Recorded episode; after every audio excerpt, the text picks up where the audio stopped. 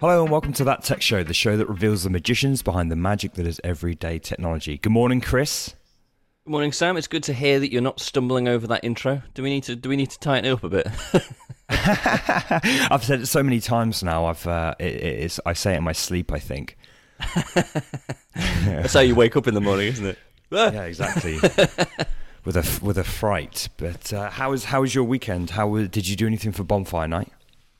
Uh, I listened to the fireworks going off, but I was working. I was working. Oh, you could only Deep in dream.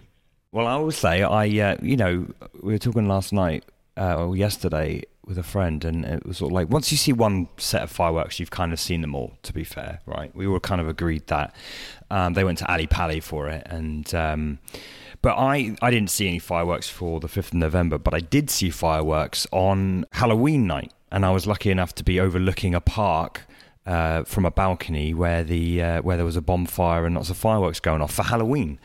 And I have to say, I was mesmerised by this quite, you know, reserved little firework display. Um, I can't, can't couldn't say how many people were there, but I don't think a tremendous amount of people. It was in Stockwell, and it was a fantastic firework display. I shed a tear.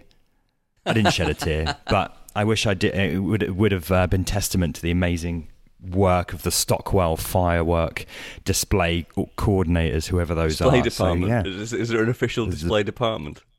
probably I don't know, but it was it was great. We all just like were mesmerised, and uh, and then the night pursued, and Halloween continued. I have to say, I'm not as much. I mean, I I loved fireworks when I was a kid, but these days I'm not a fan. Actually, I don't I don't enjoy going and watching them. I think I've had too many pets to who were terrified by them. You know, Yeah. and uh, especially in well, I think there's a couple of things with London, right?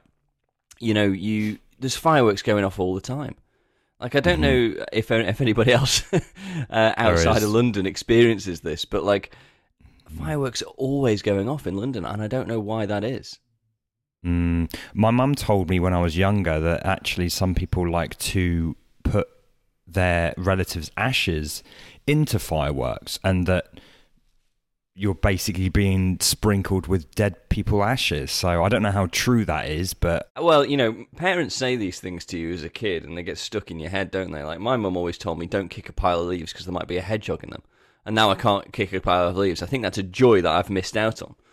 You've ruined kicking piles of leaves to me. To be fair, yeah, that's uh, that's very true. I mean, I don't know how many hedgehogs are in the middle of London. Actually, they're quite they're quite suburban creatures, but um, yeah, no, I I I, I Well, can they're endangered species. I don't think it's because they've been high. high um, I don't think they're fully endangered, but you know, they're a rare species these days. They are. Uh. They don't want to be kicked. Well, I don't think it's because they've been hiding in piles of leaves that they've become uh, become more endangered. But you know, it it definitely ruined it for me.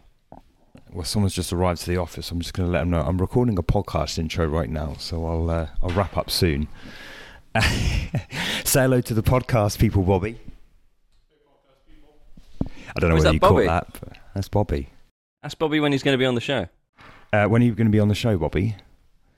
Um, that is a good question. When I have something, when you choose a topic for me to talk about, I guess. When he's a millionaire. um, well, I have some good news. My my laptop is due to arrive today. My new um, uh, MacBook Pro. So I'm very much looking forward to that. We're looking forward to seeing the power of the M1. Yeah, and also I'm I'm gonna I'm gonna set a challenge for the listeners, and uh, if they can tell which episode that I record my uh, complete podcast audio on, just with the microphones there, then we'll give them I don't know a, a pack of cookies or something. I don't know A Pack of cookies. We'll do That's some- good. That sounds like something deal. something nice. Yeah, I was going to ask how you were going to do that, but it's because you're going to use the microphone on the on the laptop. hmm Okay, Mhm. good. That'll be interesting. There you Anyway, who have we who who have we got on the show today then, Sam? This week on the show, we have Emily Bache. Now, Emily Bache is a rare breed, a technical agile coach. She has a strong background as a software developer and has used her talents as a polyglot and her particular passion for test driven development to teach and help others to write better software. Emily doesn't just share this inf- information face to face, she has a Pluralsight course, a blog called Coding is Like Cooking, and a few books to her name. Emily talks to us about her coaching method she's developed and published in her most recent book, Technical Agile Coaching with the Samman Method. Okay, sounds great. And this week we have another competition where we'll be giving away a copy of Emily's book. All you need to do is follow the link in the description and we'll be announcing the winner on next week's episode. So get your entries in now. Great. Well, that sounds like it's time to get over to Emily then.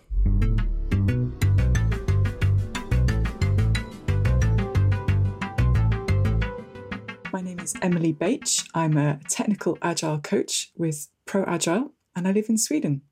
Cool. So, what exactly is Pro Agile? Because I don't think I've heard of that before. Oh, it's just it's the company I, I work for. Oh, okay. We're a bunch of agile coaches basically, and um, my focus is much more on the the code and the developers and how to make that happen in the best way.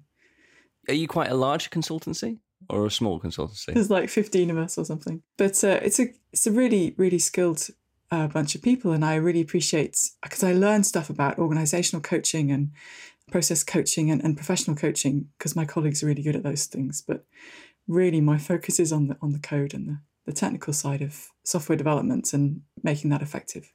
So I think we've got relatively similar backgrounds to a degree then, because one of my previous roles was working for a for an agile consultancy, a small one, about 15 people in the UK. oh, right.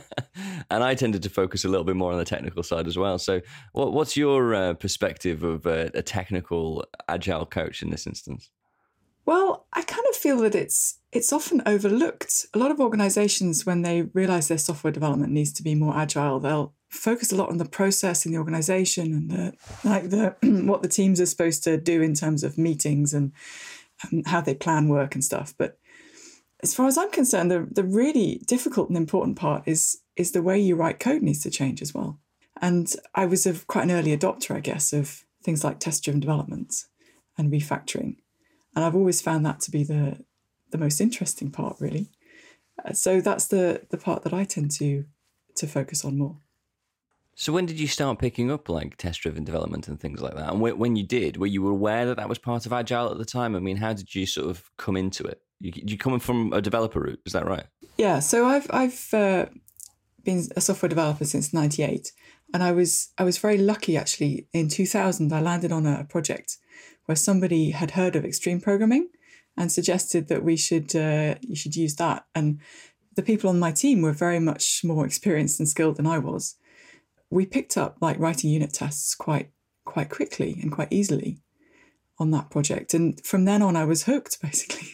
So back in 2000 what sort of what, what sort of languages were you were you writing in? And how extreme did extreme programming feel in 2000 oh yeah this this uh, this was extreme. Well it was it was everything was new for me because i'd just moved to sweden. It was my first job in sweden in 2000 and it was a startup and it was we were using java actually um, although I'd been doing Java before. And just this kind of uh, idea of, of these really short iterations and delivering stuff and getting feedback from, we didn't have a, a real customer, I guess, because we were a startup. We didn't have any customers. know that feeling, yes. yeah, but we uh, we had you know we had a, a, a, proxy customer who looked at what we did and, and gave us feedback, and you know, the, I think the main parts of XP we were doing was the uh, the programmer practices, and the planning. And that all felt pretty radical compared with what I was doing. Well, my previous job had been much more kind of ad hoc developments. And the job before that had been very much big process, a shelf full of binders showing what the process was, you know. So uh, it, XP was was very different from anything I'd done.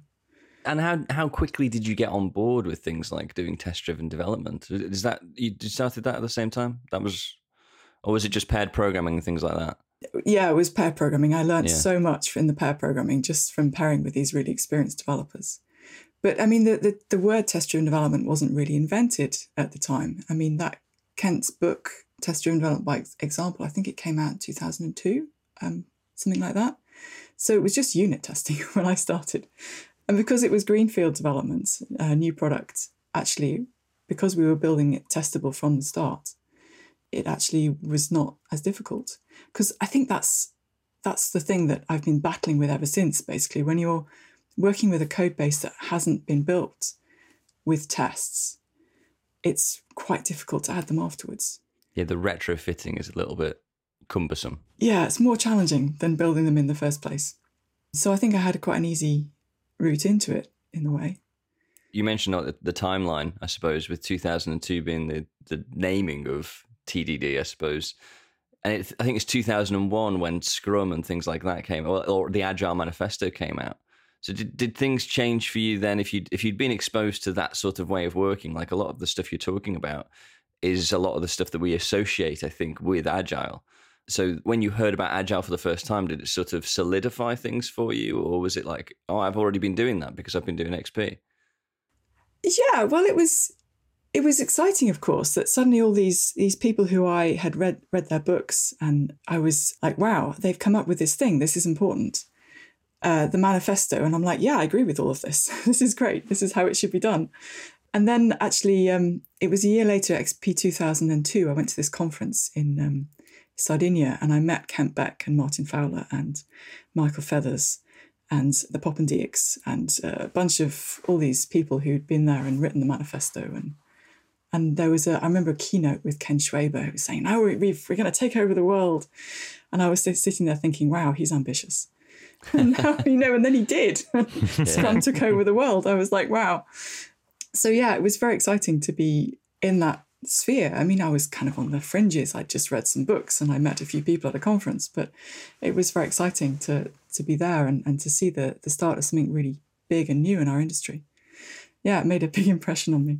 That's really interesting though, because if you thought, you know, I can imagine someone coming out with something entirely new like that uh, and being there, it must have seemed quite ambitious, to use your exact word, that they wanted to take over the world. Did you think that you have any idea that they were going to do it? Did you think it was that powerful? Or? No, I really didn't. I wow. was like, wow, this guy. I mean, he gave a very good keynote. He was very um, enthusiastic and and convincing. And I was like, well, I guess maybe he'll do this. But at the time, it was such a small, small thing, agile. I mean, there was like this conference with 150, 200 people. And uh, my experience of, of doing the unit testing and the refactoring and the pair programming and all of that said to me, this is a much better way of developing software than anything I did before.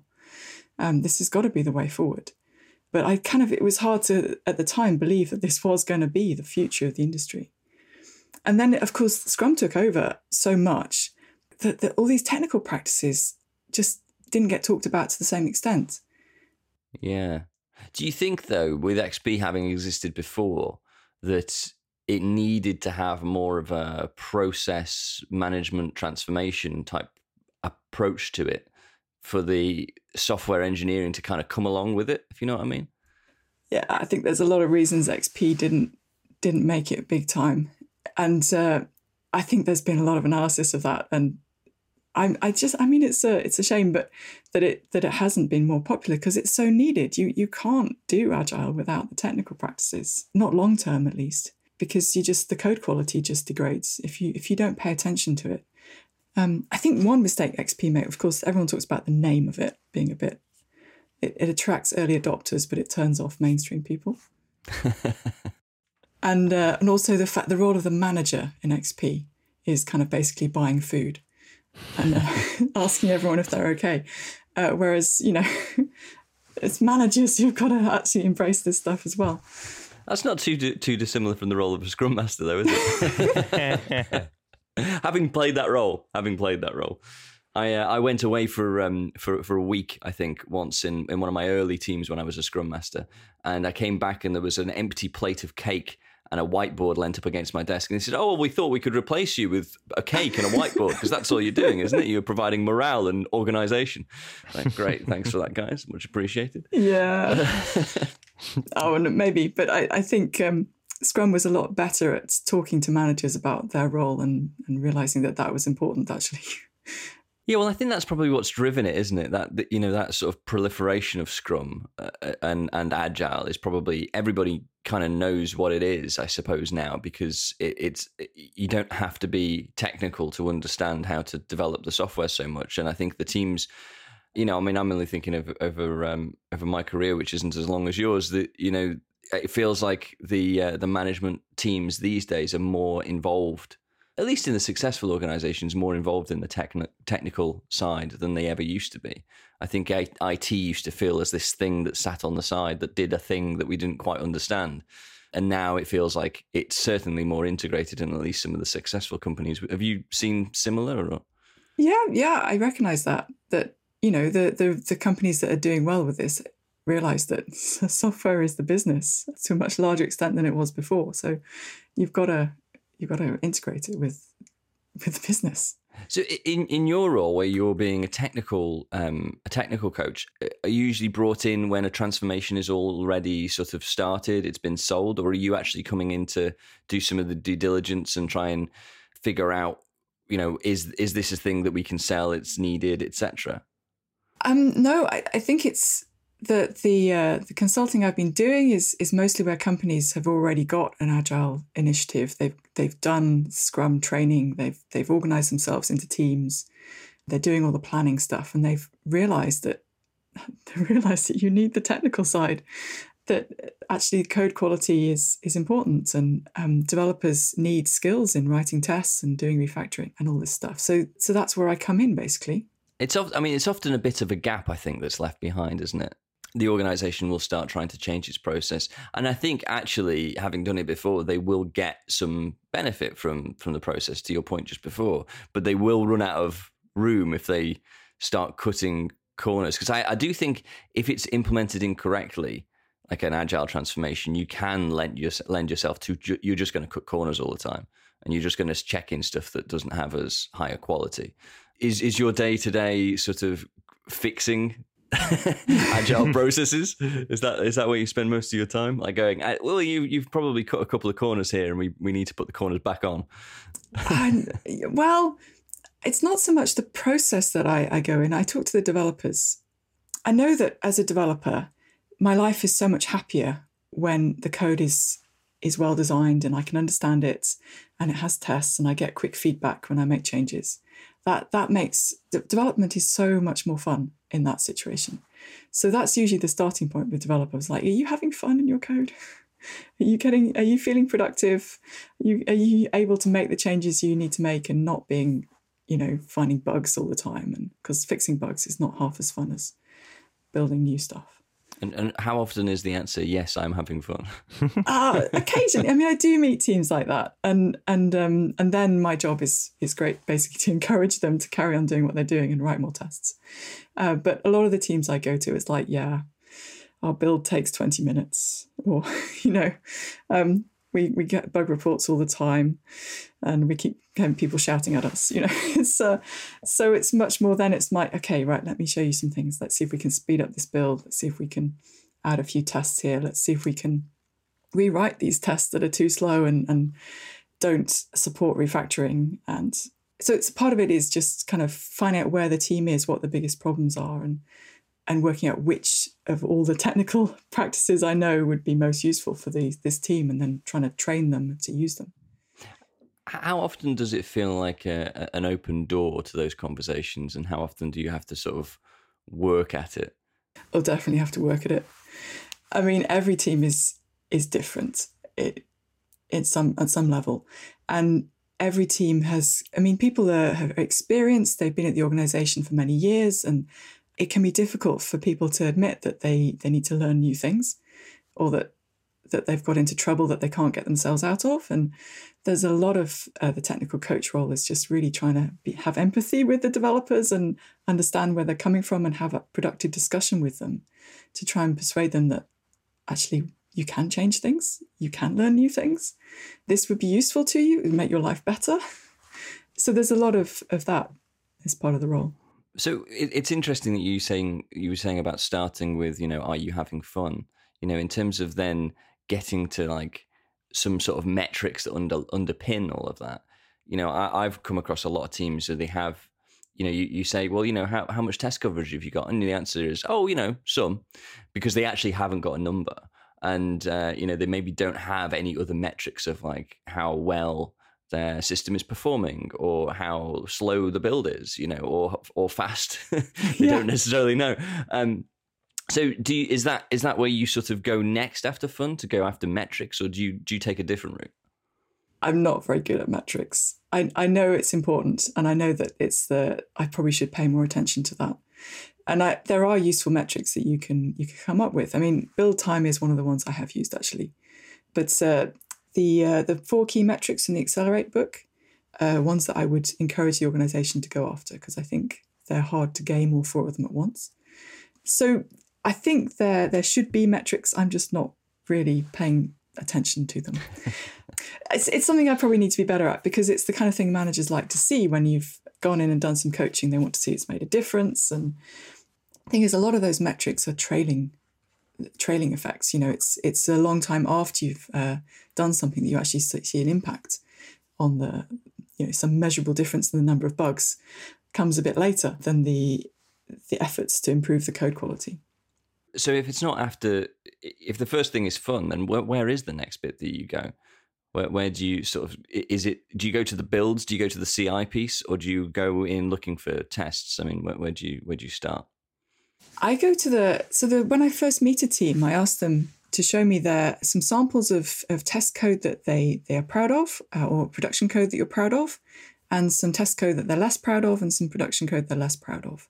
So we, I usually start with a code review and talking through with them what I see in their code. And I also ask them about the build time as well, because that's so important. If you're trying to do refactoring, you need a quick build. Um, and if it's slow, then I have to look at that first. And then I also talk to them more generally about what problems they're seeing in in their uh, in their life. And uh, often we get we throw out problems around the process and the the way tasks are being given to them and lack of access to the customer. And those things, I'm like, yeah, these are all important, but I'll go and talk to their Scrum Master or their process coach about that because they're so much better at that.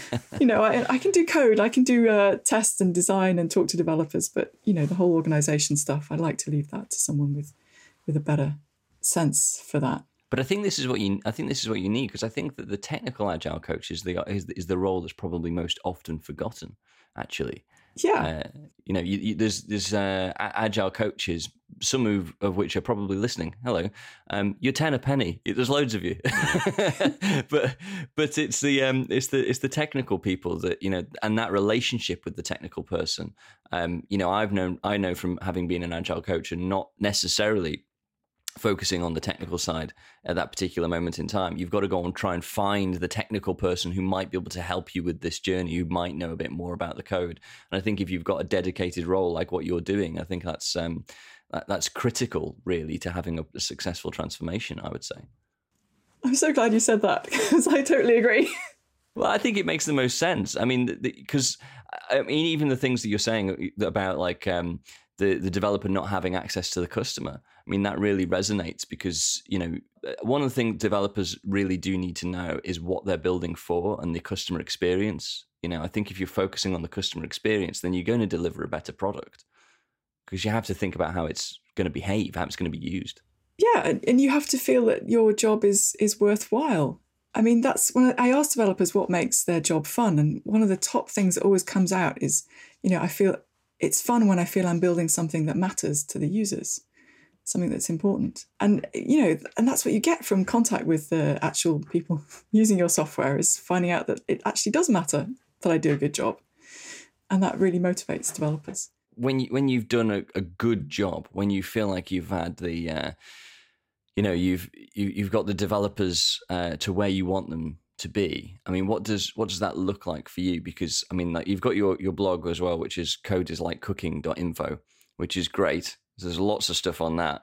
Like are you want how much of that stuff that you that great stuff that you've got in there are you wanting to see developers sort of embodying? Oh wow. Um well when i've when i've done some coaching i'm expecting that they'll they'll write they'll be much more confident writing good unit tests um, or component tests. Sometimes you're working in a situation where unit tests aren't the right choice and it's better to have slightly bigger, more component tests. I'm expecting them to, to commit code more often. You know, I, I try and give them a, a, culture of, of committing code every few minutes, um, at least once an hour. You know, they're, they're committing some code and pushing it so that there's a, a constant stream of small changes coming into into the, the, the wider code base. Um, I'm expecting them to be more confident refactoring, to make less mistakes refactoring, and more more of a healthy attitude of let's do a little and often refactoring. Oh yeah, and just the the collaboration techniques in the team.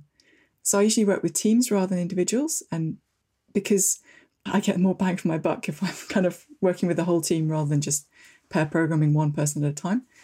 But in order to collaborate with the whole team programming together, um, there's a number of communication techniques and things that, that I would hope that they'd learn to make that effective.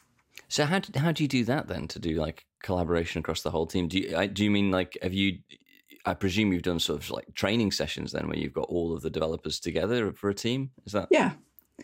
This uh, idea of ensemble working, or or it's also called mob programming, where you have some roles. You have one person at the keyboard who's the typist, and then this role of navigator who's um, communicating in an effective way with the typist to um, explain what code to write, and the, rotating the roles and what to do when you're not the typist or the navigator, and how to support them.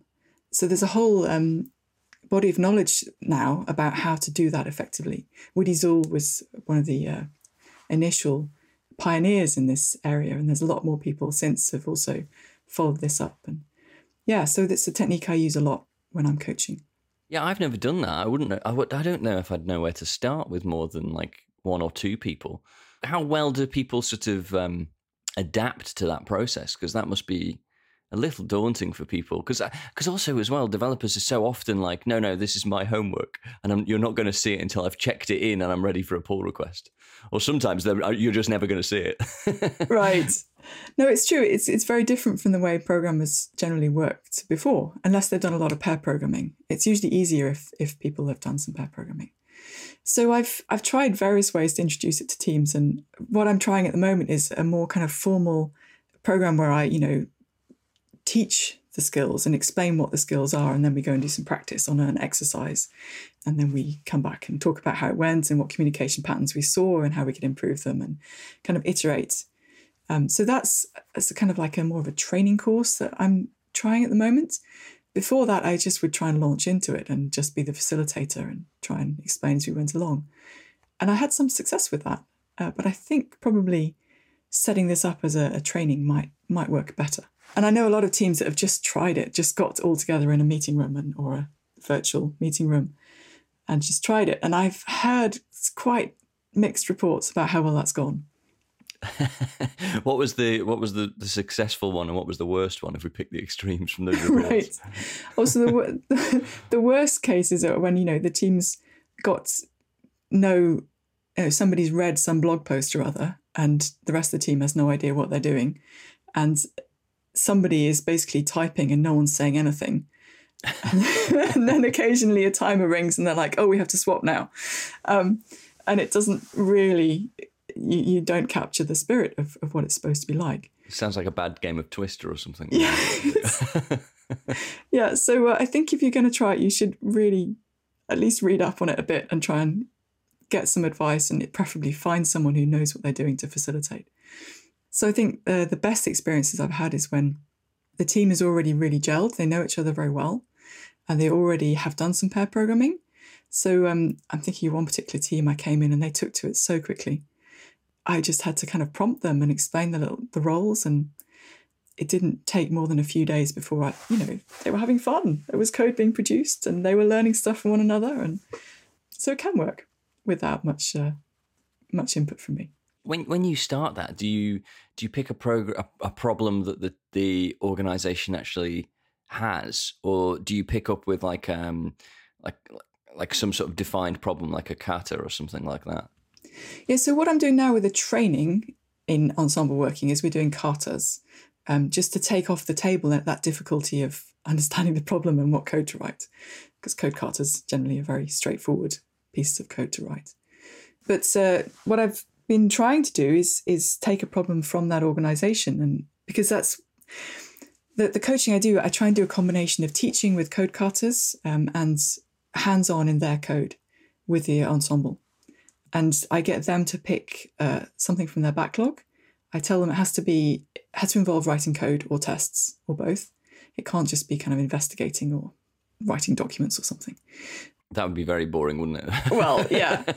to do a doc, we're all going to write a document together. Actually, I have done that. I have done that. It's not fun. it could be a good use of an ensemble, but it's not really my first choice, at least. Um, so uh, we try and pick something from the backlog that actually write, is involving writing some code, developing something. and isn't too urgent so that the product owner isn't going to be breathing down their necks to get it done quickly. So that we can actually spend some time on it and work through um, learning about the ensemble. And, you know, I'll try and walk them through, okay, let's do this task with TDD. Or if it's it's not feasible to do TDD, it's like, okay, let's do some refactoring and try and get this code to a state where we could write some tests. Let's try and learn something about safe refactorings that we can do here, just leaning on the compiler or, or on whatever test they've got. You know, with the with the katas as well, I just want to return back to that for a second. So, for, for people who don't know, that's sort of a well. Actually, do you want to describe to to us what what your interpretation of a kata is? Right. So it's a, a term that was coined by um, Dave Thomas. Uh, he was watching his son practicing karate and the way that they do these kind of um, sequence of moves to to learn a form, get the, the muscle memory. And he was like, well, we we should do that with code as well there's some certain you know coding problems that everyone should know how to solve that that have a standard and and it's not so much the solution you come up with it's the way you solve it in small steps with tests.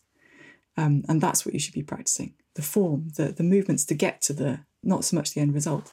So uh, a kata is usually a description of a small coding problem that you could probably code in an hour or two or three and you you repeat it and each time you do it you try and focus on how you're solving it, not not the solution so much you're coming up with. And so obviously you're going to be using them for training people, but like do you actually just you know take yourself to one side and do a kata? Yeah. Um yeah, although having said that often um I mean I've got a certain uh, few, two or three four katas that I really come back to a lot and I'm also using the same ones in my training, but they're ones that I will like, okay, let's let's do this kata. I need to, to do this in a different programming language. Or uh, I need to to learn about this refactoring technique. I think this would be a good kata to practice that on. You know, that that's interesting that you talk about the refactoring technique. So do you do katas where you basically undo things? The classic form of a kata is building up something from scratch. Mm. That's what I'm familiar with, yeah. Yeah, but there's refactoring katas where you start with some horrible looking code and you have to make it possible to uh, add new features to it. And I've um, and that's if you look on my GitHub page, I've got a lot of refactoring katas that, yeah, some of which I've designed and some of which I've just found from places. Well, I was going to say, where'd you get the horrible looking code? yeah, well, it, it varies. Um, some people just put these things out there and say, look, and they do them as demos at a conference or whatever, or in their their training materials, and you can practice on them. And some of them uh, have been inspired by real horrible code I've worked on, um, uh, where I've I've looked at this, you know, real horrible code where I've had to work on it and not been satisfied that I've had the techniques I needed to really tackle it. So I've kind of tried to design an exercise with some of the same features, so I can try and do better because I've always aspired to, you know, I love the idea of a kata, and uh, I've I've used them for for training as well. Not I don't think nearly as extensively as as you've done clearly, um, and I'd never done the refactoring one. But I think what I've tried to do is every now and again I'll go I'll I'll try and I'll just do that problem again. And I've not done as many problems as I should do, and I, I would love to get into a position where you where you do it like a you know a, a martial arts kata where you know it's the start of your session you know, if I could get to like a little 15 minute segment that I could do in the morning, you know, just as a, a little routine, but I haven't necessarily found anything yet that I can do that is a complete thing rather than a, a segment, if you know what I mean. Like I'd like to do a little small complete thing in, in like 15 minutes as a warm up almost. Have you ever done anything like that? I mean, I'm, I'm thinking about that. I mean, I demo TDD a lot uh, using code katas and you know, there are, so like leap years, that that is a, a you can TDD in in just a few minutes. It's quite small. The piece of code you end up with is like one line of code and four tests. So uh, that's the one that I I've had to do a lot of times because uh, each team I meet practically is using a different programming language, so I have to learn to do that kata and to demo TDD in a different language. So that's something that I do quite a lot. And and the next one up is FizzBuzz, which is Oh, I've done many, many FizzBuzzes. yeah, I've done that a lot as well. I try to do that one in different um, in different styles to solve it in different ways. I think I, I, I put something up on my GitHub where I think I'd done FizzBuzz in about five different ways, and I wrote it in Node and I wrote it in C Sharp, and actually had timers in it so I could see which one was faster. Yeah, and do the comparisons between them. I don't think I've done that exactly as a kata yet, but I've done it a, a, lot of times just to try and tweak it and see if I can get a certain thing faster or not. Just actually to see, you know, which was a more effective programming language for what I was trying to do. You know, and obviously FizzBuzz is just an example, but I wanted to see which one was actually going to be genuinely faster. Yeah, I mean that sounds exactly like how you should use a code kata. Maybe I just need to put some tests around it there. oh yeah, you should have some tests, definitely. Well, I was going off Fred George's advice that if you're writing like ten lines of code and it doesn't work, then you shouldn't be writing code.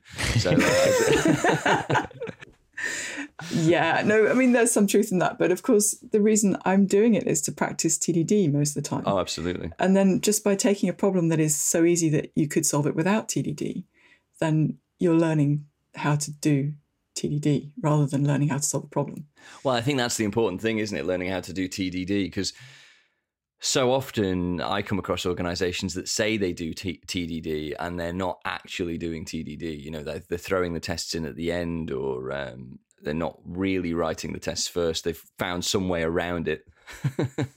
yeah. Although, I mean, to be fair, I think I, am not one of these people who say, oh, you're not doing TDD, you didn't write the test first it's a discipline that when you're first learning TDD, you should absolutely write the test first and you should write all the tests and make sure you have tests for everything. But once you've learnt what it is TDD is giving you, then you can be more flexible.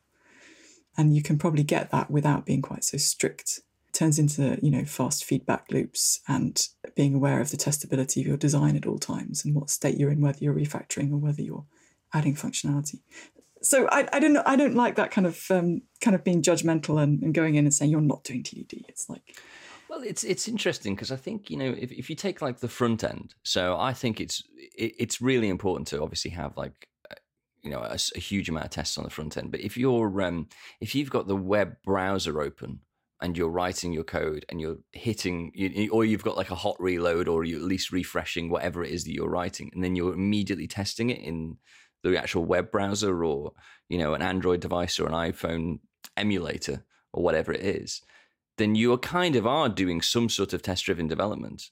But the thing that we want to have at the end is some sort of artifact that we could repeatedly run. exactly. No, that that's it's fulfilling your need for feedback at the time while you're developing, and that's great. It means you can work in small steps and and yeah, but you do need that artifact as well afterwards that that gives you the regression test safety how you fit that into that process is you know it needs to fit into that process. You need to not just kind of oh i'm done now and oh but i haven't written the test. Oh you know it's it's got to be part of what you're you're building as well the test and the code. Do you try and have like um like build the tests up so that they can be used in a wider context?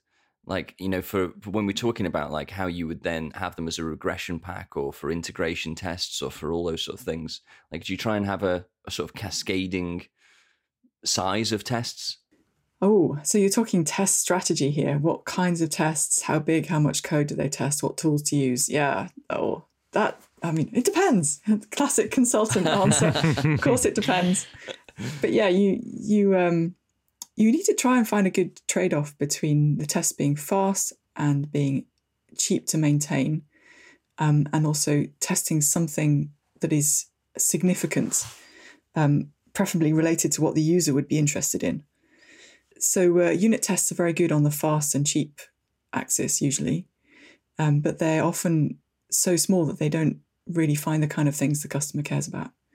I quite often go for a slightly larger unit where uh, where I can. I often use a technique called approval testing as well, which is uh, it's also known as golden master testing or or characterization testing. It's often used with legacy code, or but I find it still is useful with new developments. A lot of people disagree with me there, but I think it's a useful technique for new development as well. Well, well, talk to us about golden master testing then. So, what what what is that? How do you define it? Uh, well, I, I, prefer to call it approval testing because I think that's more descriptive of what it is. It's um, it's where you you have the you you write a piece of code that triggers your application to do something that exercises a unit. So you still have to to do the arrange and act part of, of a test. You know, it has to identify a piece of code and exercise it. But um, instead of then making some assertion up front about what it should do, you just try and gather what it's done or, or trigger it to print what it's done in, in some kind of text format, preferably. So uh, if, if you're f- testing a function that produces an, a- an API that produces a REST document or a bit of XML or something, that's already producing a kind of a text representation. But if it's producing some kind of object, you might need to write a printer that would print that object, um, print the state of, of uh, the, the unit. And you uh, use that as a basis for, okay, um, I'll, I'll look at that. Does that text represent all the aspects of what that thing did that I'm interested in? Does it show all the important outputs? And if it does, um, and the outputs look correct, then you approve that. Say, okay, this this is what I want to see, and then you preserve that as a in a file. And the next time you run that test, it will just compare the output against that recorded approved version of that text. And as long as it matches, the test passes. The approval part of it is the crucial part. I have to read it and check it looks right. Hmm. I see. And so, why do people? Why, why do you think some people are against that then? Well, because you can't define it before you've um, up front. So with test-driven development, you're supposed to write the test first and then do the implementation. But because your approval test is always based on actual outputs, you don't calculate the output in advance. You you can't complete the test until the code is finished in some way.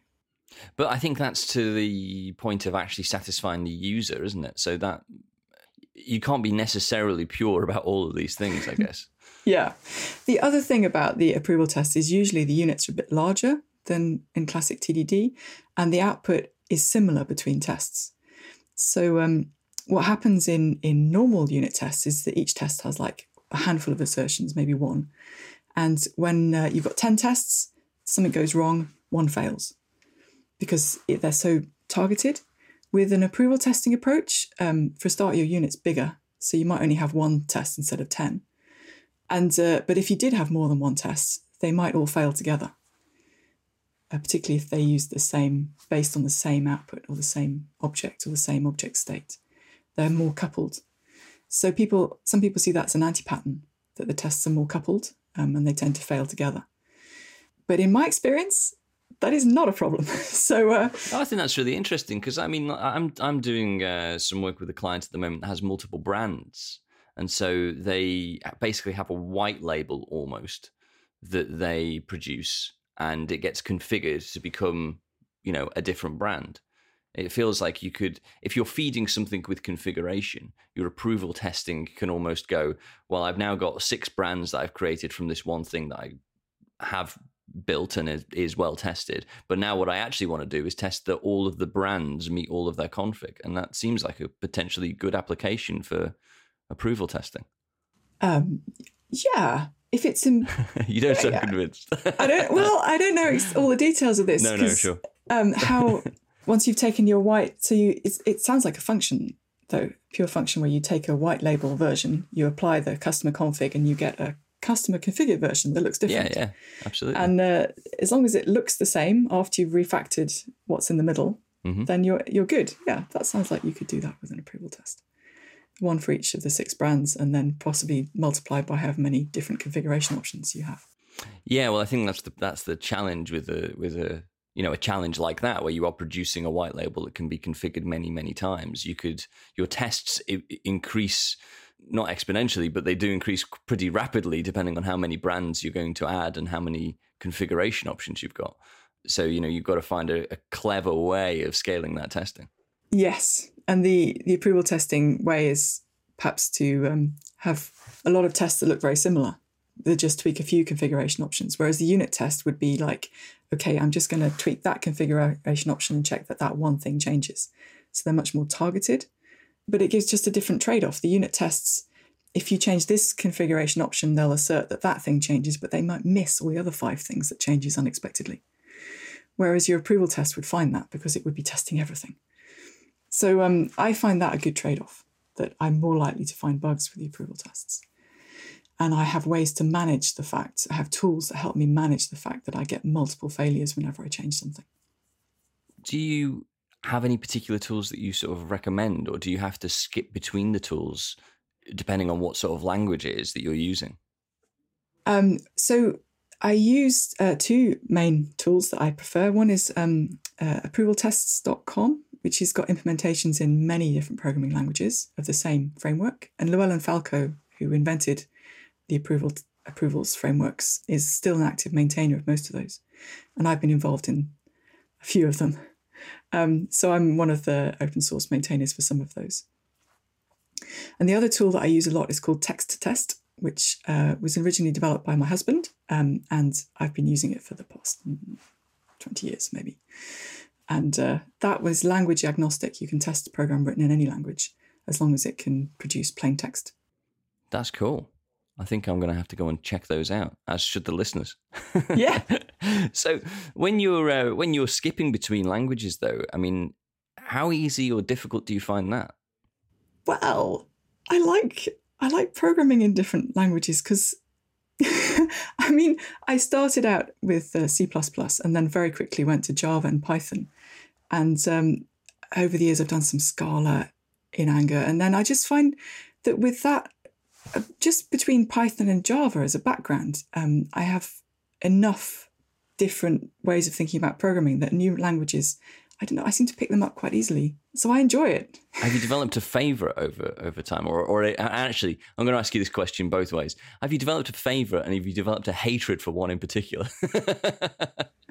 oh well, my favorite is Python. It has been for ever since I picked it up. Basically, I just find it so uh, straightforward to understand, but yet you know, it's you keep digging and there's more to it, and you can write things really elegantly in Python and concisely but it's still accessible to beginners. So yeah, I really like Python.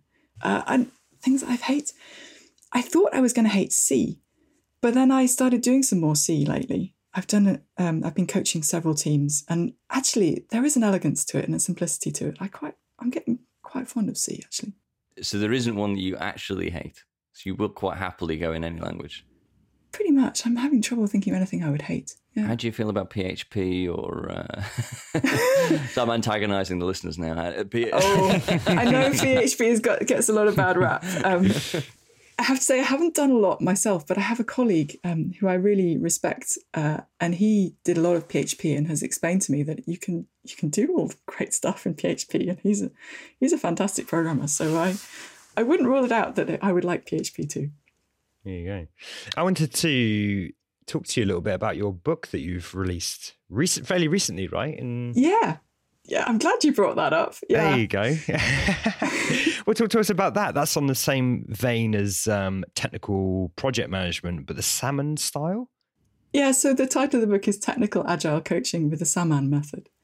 And uh, it's about the, the method I use for technical coaching. It's encouraging people to think well, if you're a software developer who you know this stuff and you want to spread it, this is some coaching techniques you could use. That's what the book is about, basically. And this is what works for me. This is why I think it works. And uh, you should try this. Mm. So obviously, Samman method is is probably I, am it's the first time I'm hearing it, and obviously we've we've learned a tremendous about a bit about it today. There's obviously going to be some coverage of the Samman method how are you how are you then differentiating that within your book? Are you are you coming at it from a slight different perspective? Are you introducing other aspects of things you've learned along the way? Like where, where is your where's your angle on it? Well i mean i came up with the name Samman. Uh, it's a, oh there we go. yeah so it's a swedish word that means together. And i wanted to name my coaching method uh, something that would you know you could search for on the internet and that would distinguish it from other ways of doing technical coaching I mean, there's there's every technical coach has their own way of doing things, really, and and uh, a lot of um, technical coaches combine it with more general agile coaching. But I realized that what I was doing was a bit different. I I try and stay on points with the developers and leave the rest of the coaching to someone who's better at that. I mean, I guess it just kind of springs from the observation that for for developers who I know who are really good at TDD and technical practices, generally they've learnt that through either pair programming with someone who knows that, and usually combined with practicing on code katas. So it, th- those two aspects seem to be there in, in most of the successful uh, practitioners that I know. So the Samman method is basically trying to scale that up to okay, can we help a whole team to learn these technical practices. Okay, well, we'll scale up pair programming to ensemble working, and we'll scale up individual practice on code katas to let's have more formal learning sessions, teaching sessions where we have targeted katas uh, and we talk about techniques and try and learn those things more effectively. That's the basis of it. Sounds really exciting because off off the top of the head, I can think of tons of people who would who would benefit from this. And if, I mean, Chris, you seem to express this the similar sort of thought around technical agile coaches being needed. It sounds like an invaluable resource. So it's uh, it will be interesting to see how that um, that pans out and stuff. And so you're saying everything we've spoken about almost up until this point has been this Samman method, right?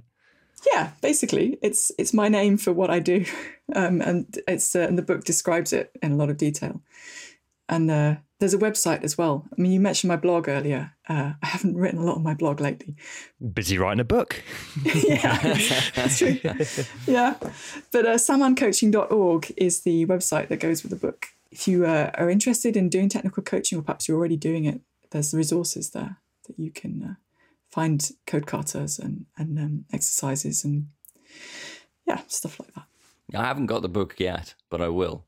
Oh. And I oh. think it looks um it, it, it looks really good because I think there's um you know it, it for me as someone who's done you know a technical agile coach sort of role certainly don't think as deep as as you've gone it looks like it will fill in a lot of gaps for me and I think you know that would be a really great thing to provide a more rounded experience. So if there's anyone out there that's that's doing something similar, then uh, this looks like it's going to give you a lot more uh, a, a, lot more tools for your toolbox because Agile is all about tools for the toolbox. I think. Yeah, yeah, yeah, and making them your own as well. Yeah. Oh yeah.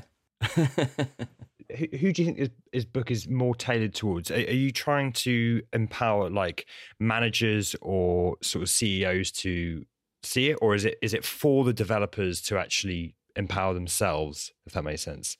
So I'm I don't expect this book to be read by managers, and um, I mean they might read the the first chapter to find out what it is that it's all about. But no, I've written it for people who are software developers, people who uh, perhaps are some kind of tech lead or architect or technical leader, and uh, want to promote better technical practices, better culture of, of writing tests and so on in their organization.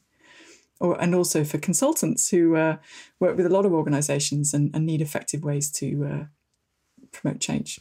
Actually, to be fair, those are the people that came into my mind when I saw the, the book and what it was about is like it, it, it would be great for more agile coaches to embrace that and and spread it because it alludes to probably your first question that you asked Chris around how do people take to this you know, essentially being told to do something new or do something different. You know, it's a touchy subject, and uh, if there, there, are more softer ways to introduce that and more. Um, well, we can be a we can be a stubborn bunch, can't we, as developers? yeah, yeah, yeah, yeah, yeah. But with the book like this, they can read it in their own time. They can they can really form formulate, you know, these ideas in their head and come to accept it rather than the kind of being told by someone towering over them. So, um, Oh yeah, don't do that. Yeah. No, of course, you know, but it can feel like that, you know, and, and, and where that stubbornness probably comes from is that defensive guard. Yeah, but I mean, developers are very highly educated and very opinionated, uh, but also intelligent enough to realize that if someone shows you a better way to do something and you realize that it is a better way to do something and you could learn that and and you know developers will will learn that um, even if it sometimes takes them a day to process, oh, they come yeah. back the following day and go, "Yeah, so I've thought about what you said, and you are right." but those on a few t- few occasions.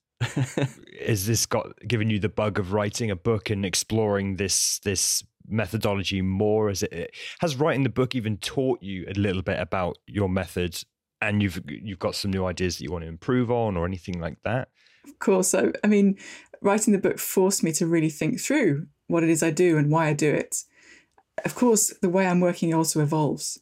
Uh, so some of the things I wrote in the book about you know what I do, I've already started to change. So it's um uh, there's it's always a work in process of of learning better ways to help people and and to promote to good technical culture. But I, I do enjoy writing, and um, I realize now that what we were talking about before with the approval testing, I've written a bit about that, but it's still it's a technique which is not known enough, and I think a book about that would probably probably help. So that's kind of on my horizon. That I think I do want to write a book about that at some point. There you go. Stay tuned for that one. Yeah, although it's going to take me a few years, I think. So.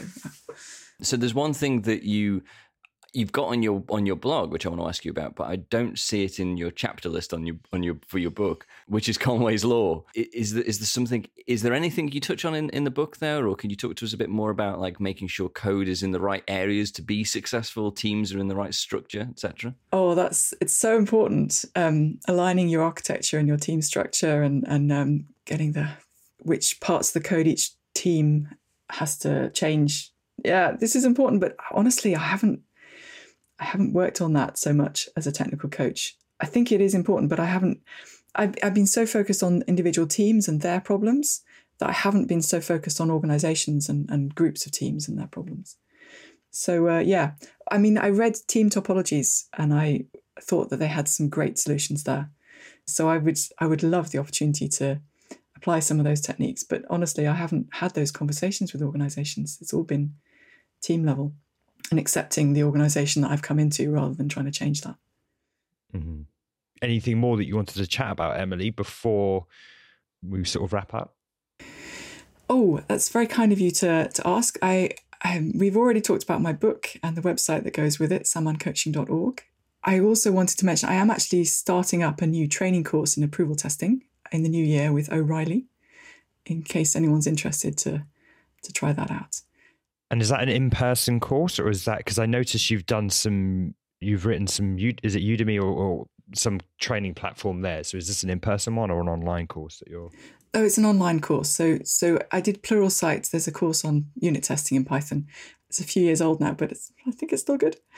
But no, the O'Reilly course, it's just half a day online so far. And I've got a longer version of it that I also offer, not through O'Reilly. But yeah, I'm doing basically everything remote these days. It's the only way. It's the only way.